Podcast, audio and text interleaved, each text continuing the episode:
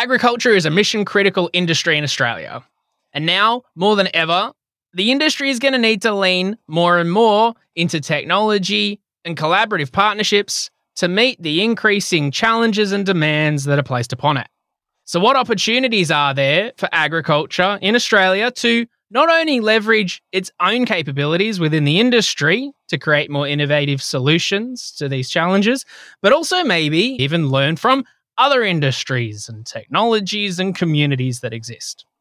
Well, with me today is Oli Madgett, Managing Director, Perennial Australia. And in this episode, we talk about the challenges and opportunities that are facing agriculture and what role technology might play and what role technology might play and also how technology can help what how technology can help agriculture move towards carbon neutrality the need for greater collaboration to make significant steps towards forwards in agriculture and a lot more too. Collaborate because you know what? Collaboration starts with a conversation. Team ag tech let's make it happen Welcome to Talking AgTech, a podcast to learn more about technology in agriculture. Come explore this important sector with me, Peter Birch, as I speak to those that are in the thick of it to help break down the silos and drive more innovation into this important sector, one conversation at a time. With me today is Oli Madgett. He became the managing director at Perennial Australia. He became a grape grower in McLaren Vale in 2015 and leads Perennial Australia, working with the MLA and AgriFutures to scale soil carbon quantification and decarbonize agri-foods supply chains. Oli also runs the Adelaide Agri-Tech Meetup, which brings together a community of more than 1,500 developers, farmers, and entrepreneurs interested in the agricultural technology space. Hey, Oli, how you going? Very well. Thanks for having me, Pete.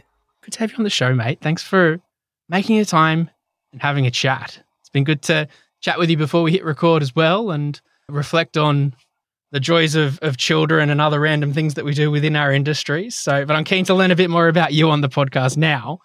So, tell me a bit about yourself, buddy. What's your, what's your background? What's brought you here? Well, originally from the UK, so I come from Norfolk in England. Met an Aussie girl in London very drunkenly now about 15 years ago, and had that's the only way that, that yeah, totally Aussies and Brits meet drunkenly on Clapham Common, and that's exactly what happened to us. Yeah, spilled a beer over uh, in the pub, and then married. Fairy tale, yeah. yes.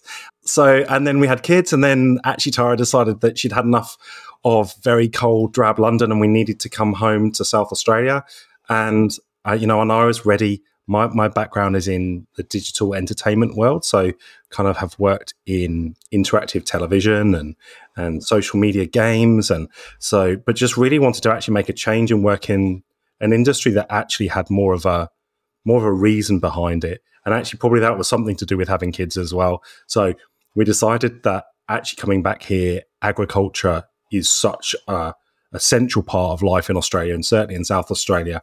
Tara's dad's a sheep shearer.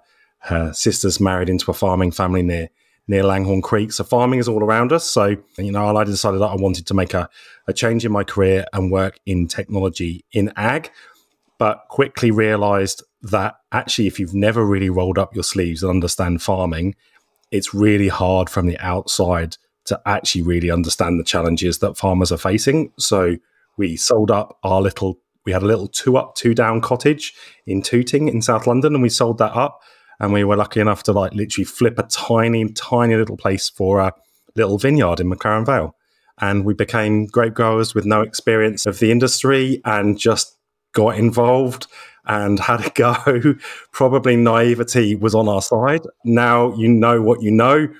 You might not have done what you you, you did but it's good yeah. that we were brave and, you know, really actually firsthand started to see some of the things which make farming and agriculture amazing and also some of the things that are really frustrating and hard and where you actually feel you can do things to move things forwards. Yeah. Kind of- and uh, how, how long have you been doing the, the grape growing thing now? So our first vintage was 2016. So this is we're about to start our seventh vintage.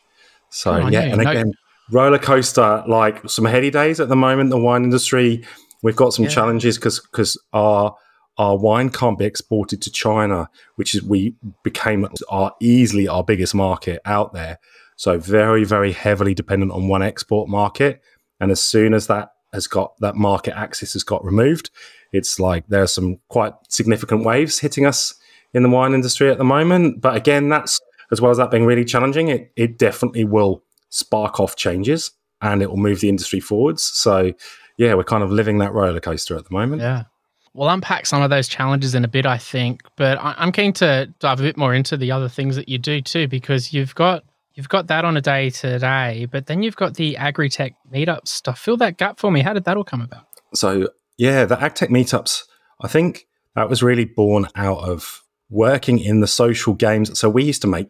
Uh, we had a little social game studio. You remember when Facebook had games like Farmville on it. Yeah. And you'd play on your desktop and then all those, it would all come up in your feed. Yep. And so we had a soccer game called I Am Player that I produced that let you live and play the life of a soccer player. And great fun. And one of the things, we all published our games on Facebook. So that, that helped us to massively scale our games. And because we were achieving scale, uh, that sort of helped to bring money into the industry. And Facebook did an amazing thing. Uh, first tech company I ever saw do it, where before they even had any team in London, they used to put on these Facebook developer garages, which would basically get us all together, uh, all the developer community together. They would share what's happening on the Facebook platform and where it was going, and they'd put on free beer and pizza. And that grew from like, you know, just a few hundred of us making stuff for Facebook to thousands. And like they built this com- amazing community that were building things on Facebook. So that was kind of a part of my old world. And then you come to I came to Adelaide in South Australia, and there are these amazing people doing things in agriculture. Some of it quite heavily in engineering, but increasingly even back in 2014, 15 in digital technology. And everybody was just kind of on their own in their own little bubbles, and there was no community. And so we just started the meetups to replicate what we'd seen in London in games, just to get people together. And you do also see the world of like farmers don't often meet developers. You know, like those worlds don't often cross. So you have to actually like curate that happening. But there are tons of farmers really interested in technology and they're actually really good adopters of technology. And there's lots of people in the tech world that actually would love to do stuff in agriculture and do things that have more of a purpose and more of a meaning around them. And so, yeah, it kind of has grown from probably 15, 20 of us at our first meetup. And now there's about, this, we've just broken the 1500 people barrier in our community. So, yeah, it's just been wow. great fun, just connecting people, doing fun stuff, and some fun things have, have happened. We have sometimes some of our best meetups are either we, because sometimes we have them in Adelaide and and they're in the CBD, and that's great. But actually, some of the best stuff we do is when we get on a bus and we get the tech world onto farm and speaking to farmers firsthand. And but we've had some fun stuff happen. Like I remember, like a ram breeder in a place called Strathalbyn, and he presented the community with this challenge that he thought he had a misfiring ram.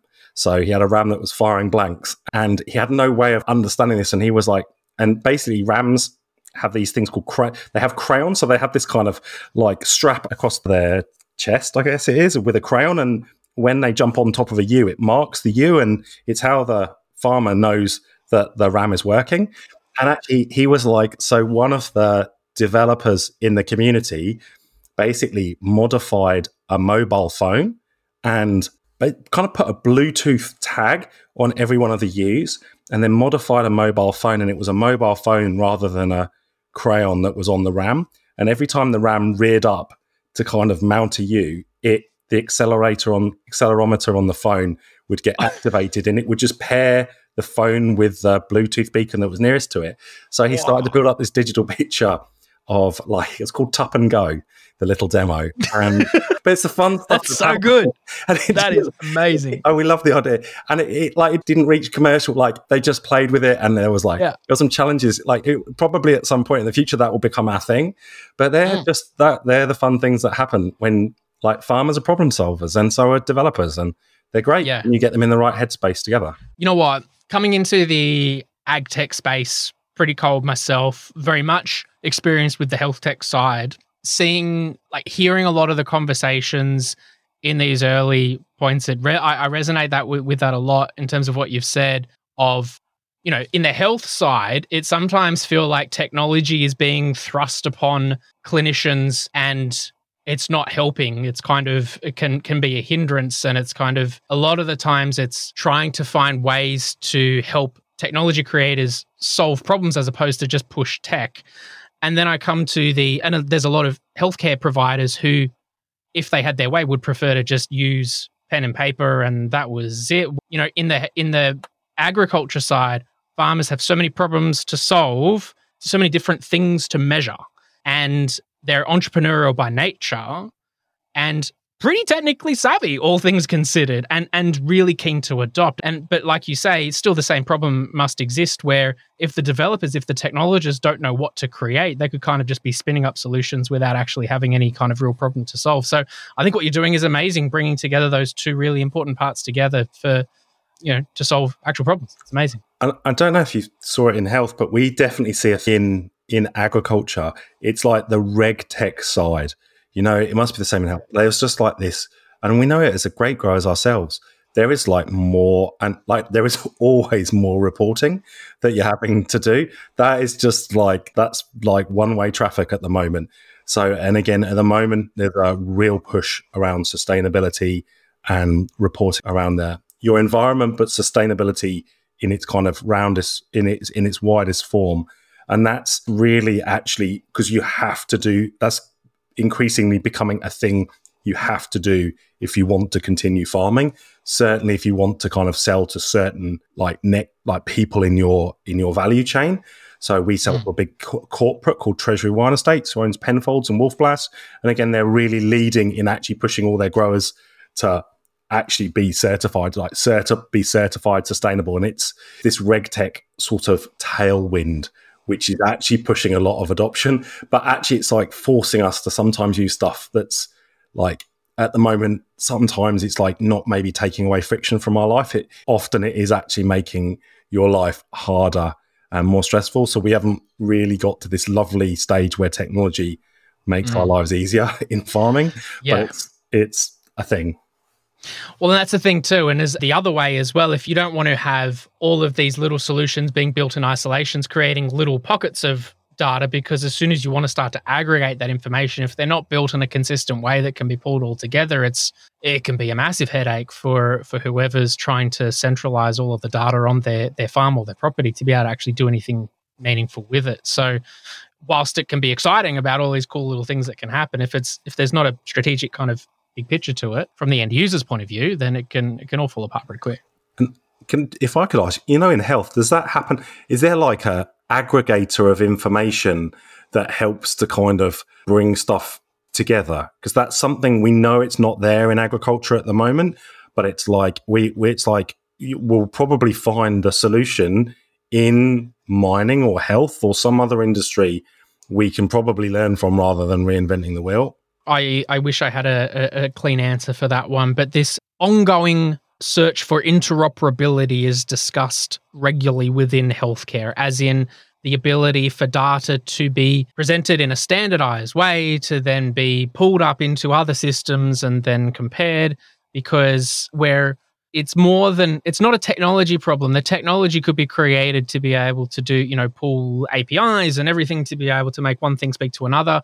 But because you're dealing with humans' personal information and sensitive data, it needs to be transferred securely and you know all that kind of stuff. But also needs stand, a standard way for the data to move around, and it's a mess and it requires you know government involvement. And but but often that cannot go swimmingly either. But yeah, I think there's there's similar challenges and and a long road ahead. we because I was just trying to like we've looked at just something as simple like we're grape growers and something as simple as like maps. So maps are really important for us as growers. So a lot of the work that we carry out has a spatial dimension to it. So like I'll need to do stuff to block one Shiraz or I'll need to report like I need to report stuff that's being done to our vines, like our spray records, and I need to like task work to things and record data against bits of a vi- of a vineyard and we've but just looking at something like there has been no approach to even like publishing any specifications around like mapping a vineyard And actually, it was one of the actually the things that we've that's been most exciting about our meetup community is we you know when you just get to a point where you're really frustrated about something and you can feel it's broken and nobody in authority has really done anything. So we did do some stuff from the ground up where we just put on a load of workshops completely openly and we got like everybody involved in the wine industry was in like super welcome to come in and we just worked out what were the most important features of vineyards to map and then we got some people who had done a lot of work leading the open you know the open mapping community of the world like open Yeah. street maps and we got some of those folks in who have been used to mm-hmm. kind of mapping stuff and building mapping communities. We got them to help us in the wine industry and then they helped us to doc- like turn what we wanted to map into technical specifications which were like agnostic of any tech stack. So you weren't like immediately being pulled into like some microsoft's camp or AWS's camp, it was like it was neutrally documented as a as a data model, and and then that's grown and grown and grown, and we've just tried to look at OpenStreetMaps has powered all this innovation in navigating around cities and technology in cities, and how could we work to create the OpenStreetMap equivalent for farms to help power things that relate to mapping and data that relates to maps. So it's again, yeah, we're we're we're definite firm believers. Like we're definitely followers in agriculture, and there's lots we could learn from pulling people in who've started to crack this in other industries and learn from them. Yeah. So some great opportunities there. And I guess, you know, we, we've touched on a few of the, the the challenges already that are faced within the agricultural industry, let's say. But from your side, where do you see, you know, any other big challenges and opportunities that the industry is facing and that technologists should really be kind of honing in on to to try and make a meaningful impact? The really big challenge sort of opportunity is definitely for me around at the moment it's around climate and sustainability. And again just as a grape grower vineyards are like almost the canary in the coal mine for climate change because they're kind of permanently there. They're they're planted in sort of they they just you plant them you don't want the vineyards typically to thrive because that doesn't make amazing wine. So generally they've been planted in environments that kind of slightly stress them already when they were planted to produce great great wine. So it doesn't take significant changes in the climate to kind of really pull down production before it doesn't work. And we're already in the wine industry seeing genuine impacts of climate change in terms of like certain varieties in certain regions are just not viable anymore. So they're the first things we're just having to go like, okay, we've just gonna have to rip these things up and they're expensive to plant. You really need them to be out there for 20 odd years. And but they're like we are having to start and the wine industry is already moving vineyards down to places like Tasmania. So a lot of the really big corporate producers are literally moving already kind of well ahead of, of the curve. And we see things, we've just experienced that challenge of having our market access for wine cut off to China. So that was cut off for political reasons. But the next thing that's going to be hitting us are the like carbon border adjustment mechanisms. So our ability to be able to actually trade with our trade food and commodities with our trading partners, carbon's going to be a component of that. So, and if we aren't on top of understanding the emissions intensity of our grains, of our canola, of our kilograms of meat we send to places, like we'll get hit. The EU will potentially use that to, they won't call it a tariff, but it's kind of, they'll use it to improve their trading terms against us or potentially even lock out markets. So it, that's where you're seeing tons and tons of focus and capital and and talent moving into the space like looking at okay how do we start to even understand the carbon intensity of agri-food systems both from farmers and then like right and they processors and factories and it's a fantastically complex world but we've got to kind of unravel that and help to create numbers that people can have confidence in and trade off the back of and so that's a fascinating area. That's actually also leading this whole reg. Anybody looking at agriculture there's some amazing technology. And there's actually an app we use on our vineyard from new zealand. It's called onside and that's just like when we have to be certified sustainable as grape growers now there's all this stuff I have to suddenly prove. Like I have to prove that I've inducted everybody who comes and works on the vineyard. I have to like people have to check in, check out. I've got to like do biosecurity tests. All this stuff we've never had to do, and it mm. suddenly just hit us last year. And there's this little app from New Zealand called Onside, which just helps me do that. And I have an app, and people have to have the app if they want to come and work on the vineyard, and they have to check in. They have to acknowledge all of our health and safety regs, and we and we also behind the scenes, it's helped again from you know we have these risks like these really potentially quite disastrous risks around biosecurity incursions. But just again, in our wine industry, we in South Australia we don't have a, a disease called phylloxera, and that that could cripple like our industry. But things like Onside are actually really useful because they are apps that help to tag people moving from one vineyard to the other. So actually behind the scenes, they can be incredibly powerful biosecurity tools. So if we do have outbreaks, we'll actually mm. know like where where are the vine- like who are the people that move most are most likely to move disease around, or if it's if it has been somewhere, who could have vectored it to somewhere else, or where should we go and test first? When you're presented like we've had fruit fly in the in the Riverland region, probably cost the region hundreds of millions of pounds being spent to alleviate that. And yeah, tech to work on biosecurity, tech to work on reg tech, anything to do with climate.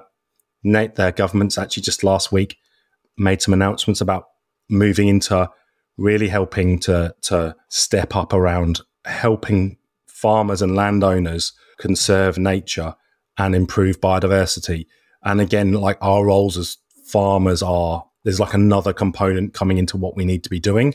So we're mm. increasingly needing to think about our impact on nature that's going to change farming systems. Like a lot of stuff's going to, you can feel it. A lot of stuff's changing and it's going to be very yeah. painful for us, but it's also going to spin out some quite interesting opportunities. It's funny, isn't it? You talk about those are great examples because they're like macro issues that they're going to happen uh, or they're happening now. And they're, they're, on one hand, it could feel like, well, it could feel overwhelming or if it, like it's a remote, like a pressure on a pressure on a pressure, and at one point it'd just be like, well, you know, th- this is how much more can you take? And then for, for like what could what possibly could technology do? I think that that app is a great example that you that you gave.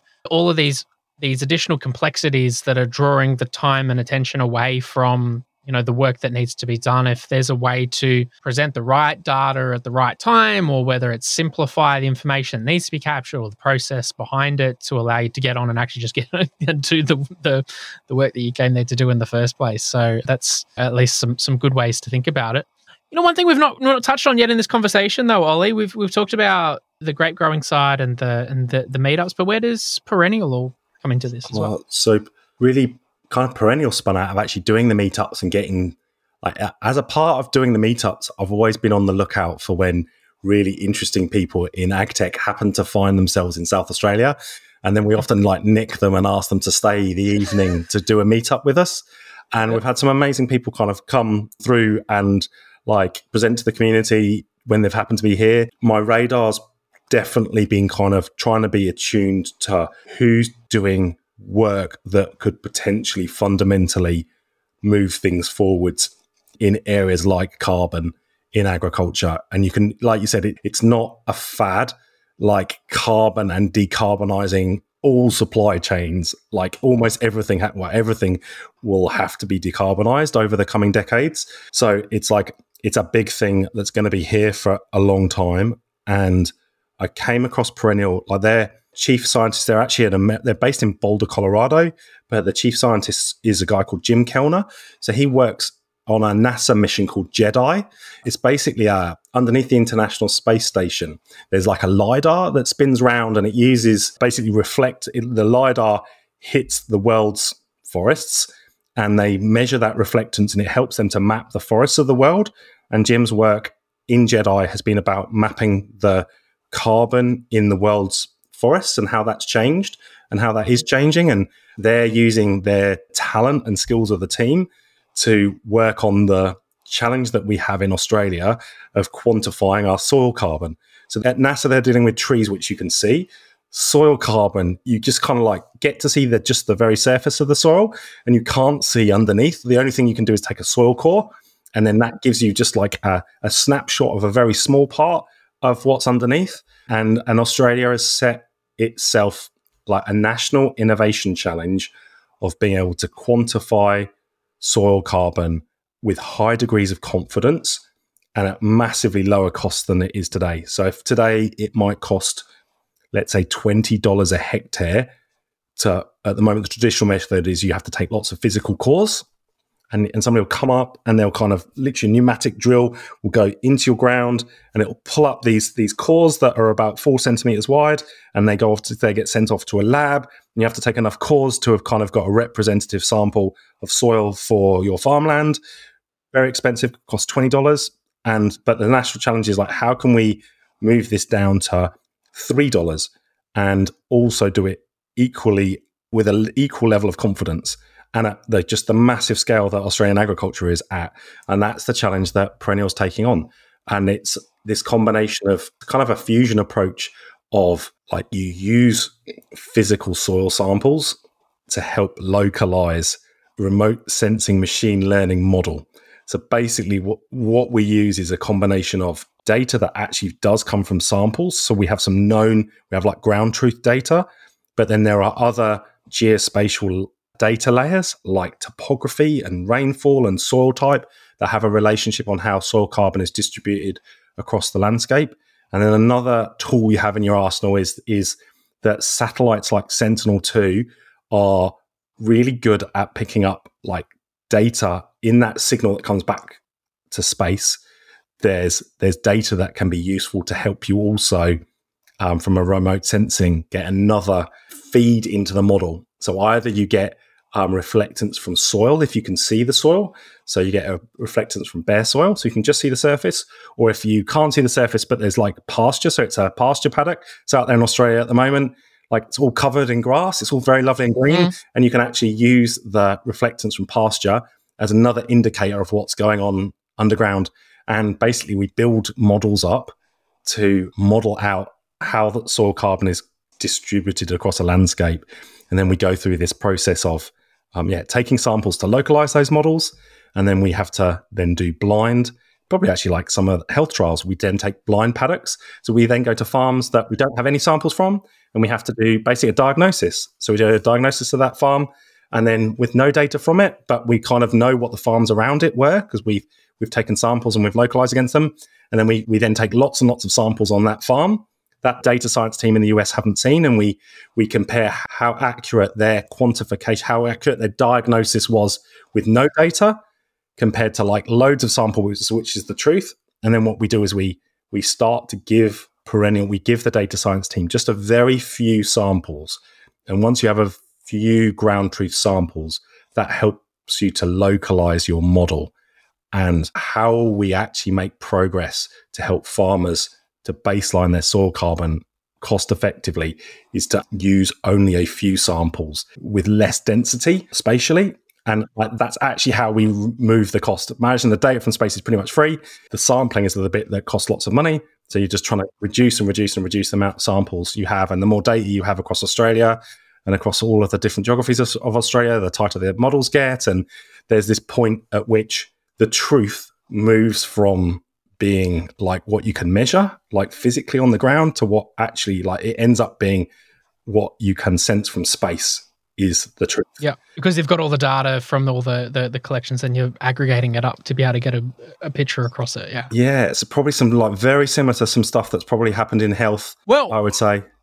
I'm I'm drawing parallels with you know work in that that happens quite interestingly in artificial intelligence for skin cancer diagnosis. So, from a clinician's point of view, the technology I, I've even worked with, you know, an image can be taken of a lesion and then that can be compared to other images of lesions that have been diagnosed either clinically, so with a doctor's eye, and they've said, I think this is a melanoma or a BCC or whatever it is, or also those that have been diagnosed with pathology. So a little sample has been cut out and then sent off for pathology, and but then they've been confirmed in a lab to say, hey, this is you know diagnosed as X, Y, Z. So pulling all that data together, essentially, it's like Shazam for moles, where it's like saying, hey, this take a picture of this lesion, and this one looks like it's these ones, and these ones were this. So I guess in this instance, it's you know you you've got more and more samples to then understand the the carbon of the soil and based on the data that's captured.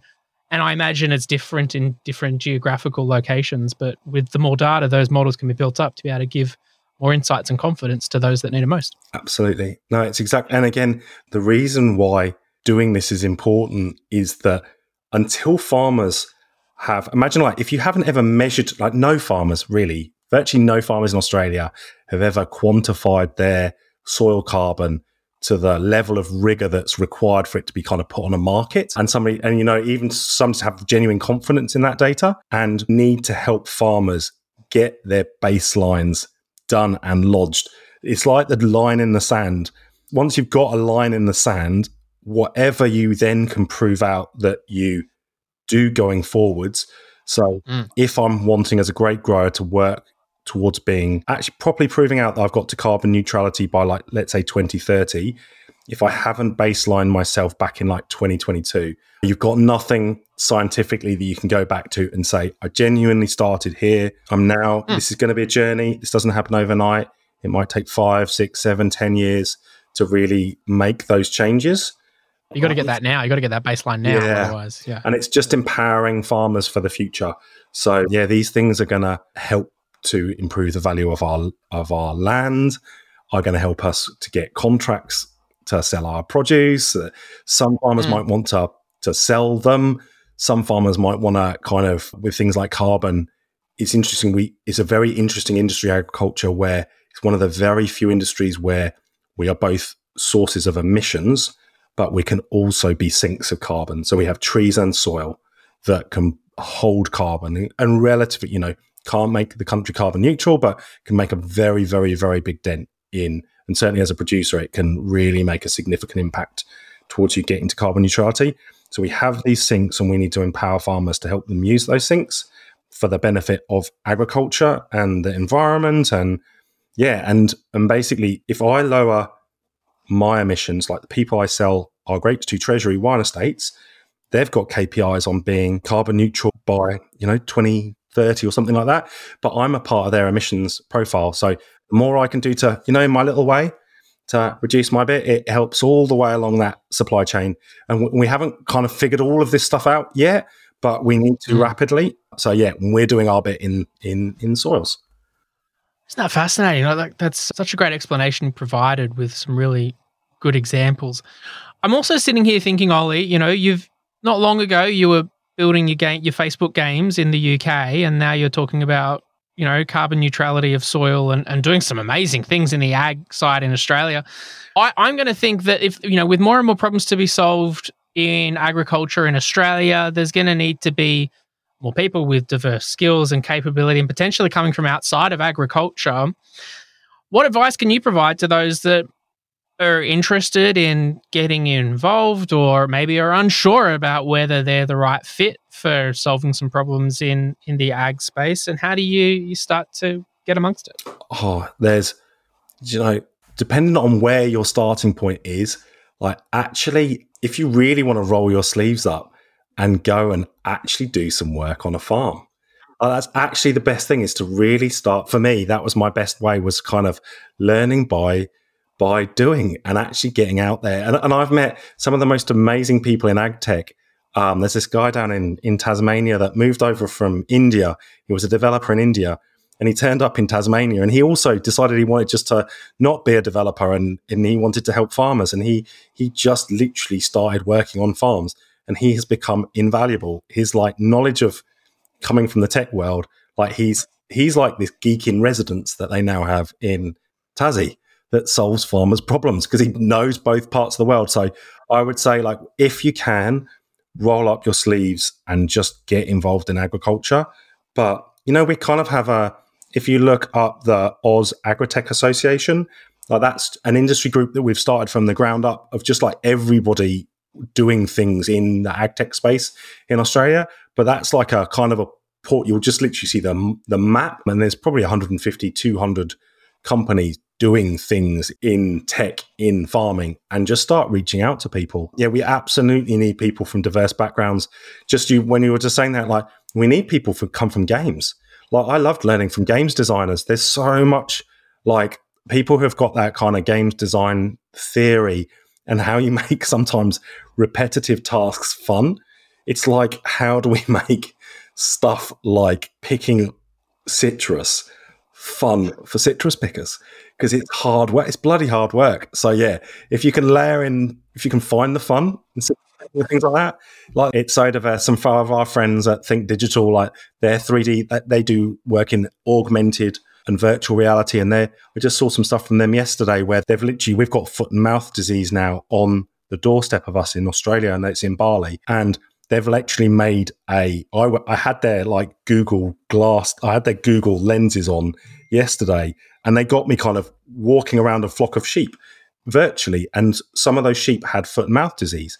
And no farmers in Australia have ever seen sheep probably with foot and mouth disease. You actually have to walk amongst this flock and go and find yeah, foot right. and mouth disease and go and like and again you you like you can learn that so much more viscerally from experiencing it in like augmented reality same thing like we yeah. struggle at the moment labor cri- that we have such a terrible labor crisis at the moment like we really struggle to find there's things like pruning vines which is a actually a semi-skilled job there's definitely i'm rubbish at it but there is opportunities to like help train people virtually of where to mm.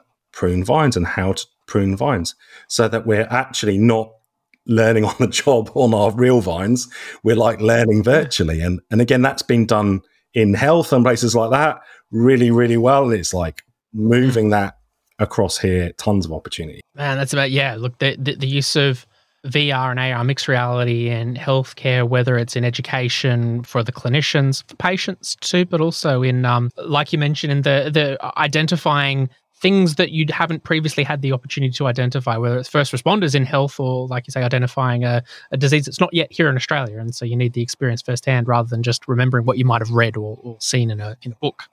Lastly, Oli, you know, I feel like I could chat with you all day, but like thinking about then what's on the radar. You got a few balls in the air and, and, and lots lots on the plate and other analogies. But what's going to be high priority for you over the next 6, 12, 24? What can we look forward to seeing from you? Well, definitely a real continuing focus on climate and sustainability. We've actually, if anybody happens to be in Adelaide on February the 21st, 22nd next year, we have an event called Evoke Ag. It's the biggest agritech conference in the in the APAC region. About 1,500, 2,000 people will descend on South Australia for a couple of days. So I'm helping out with that a little bit, and that's really awesome. That'll be an amazing. That's a really inspirational event for anybody thinking about like the future of agriculture and food. So that's something, and I'm I'm actually about to head off to New Zealand. Where there's another um that came out of COP26 in Glasgow. It's called 2035.ag, and it's essentially a whole load of people around the Asia, you know, Australia, New Zealand, and Pacific Islands, again getting together to work through like how do we solve with technology some of the challenges that climate is throwing at you know very arid regions like us places that are super like those islands are going to be some of the first to have massive problems with salinity um, when they're trying to fight with the water table rising and salt getting pushed up. And so yeah it's called 2035.ag that's in october in in auckland. So yeah very much keeping my head focused on climate and and like actually trying to make a difference. However, that can be done, wanting to make a dent in it. Love what you're doing, mate. Look, put, put the details and some of those links you mentioned in the show notes of this episode of the podcast for people to check out and learn a bit more about what you're doing. But I appreciate you coming on having a chat, Oli, and looking forward to connecting with you in Adelaide in February. I'll be there at the event as well. So uh, looking forward to connecting then. Thank you so much. Awesome. See you in McLaren Vale. Take care. Thanks for listening to Talking AgTech. For more content and community about technology and agriculture, visit talkingagtech.com.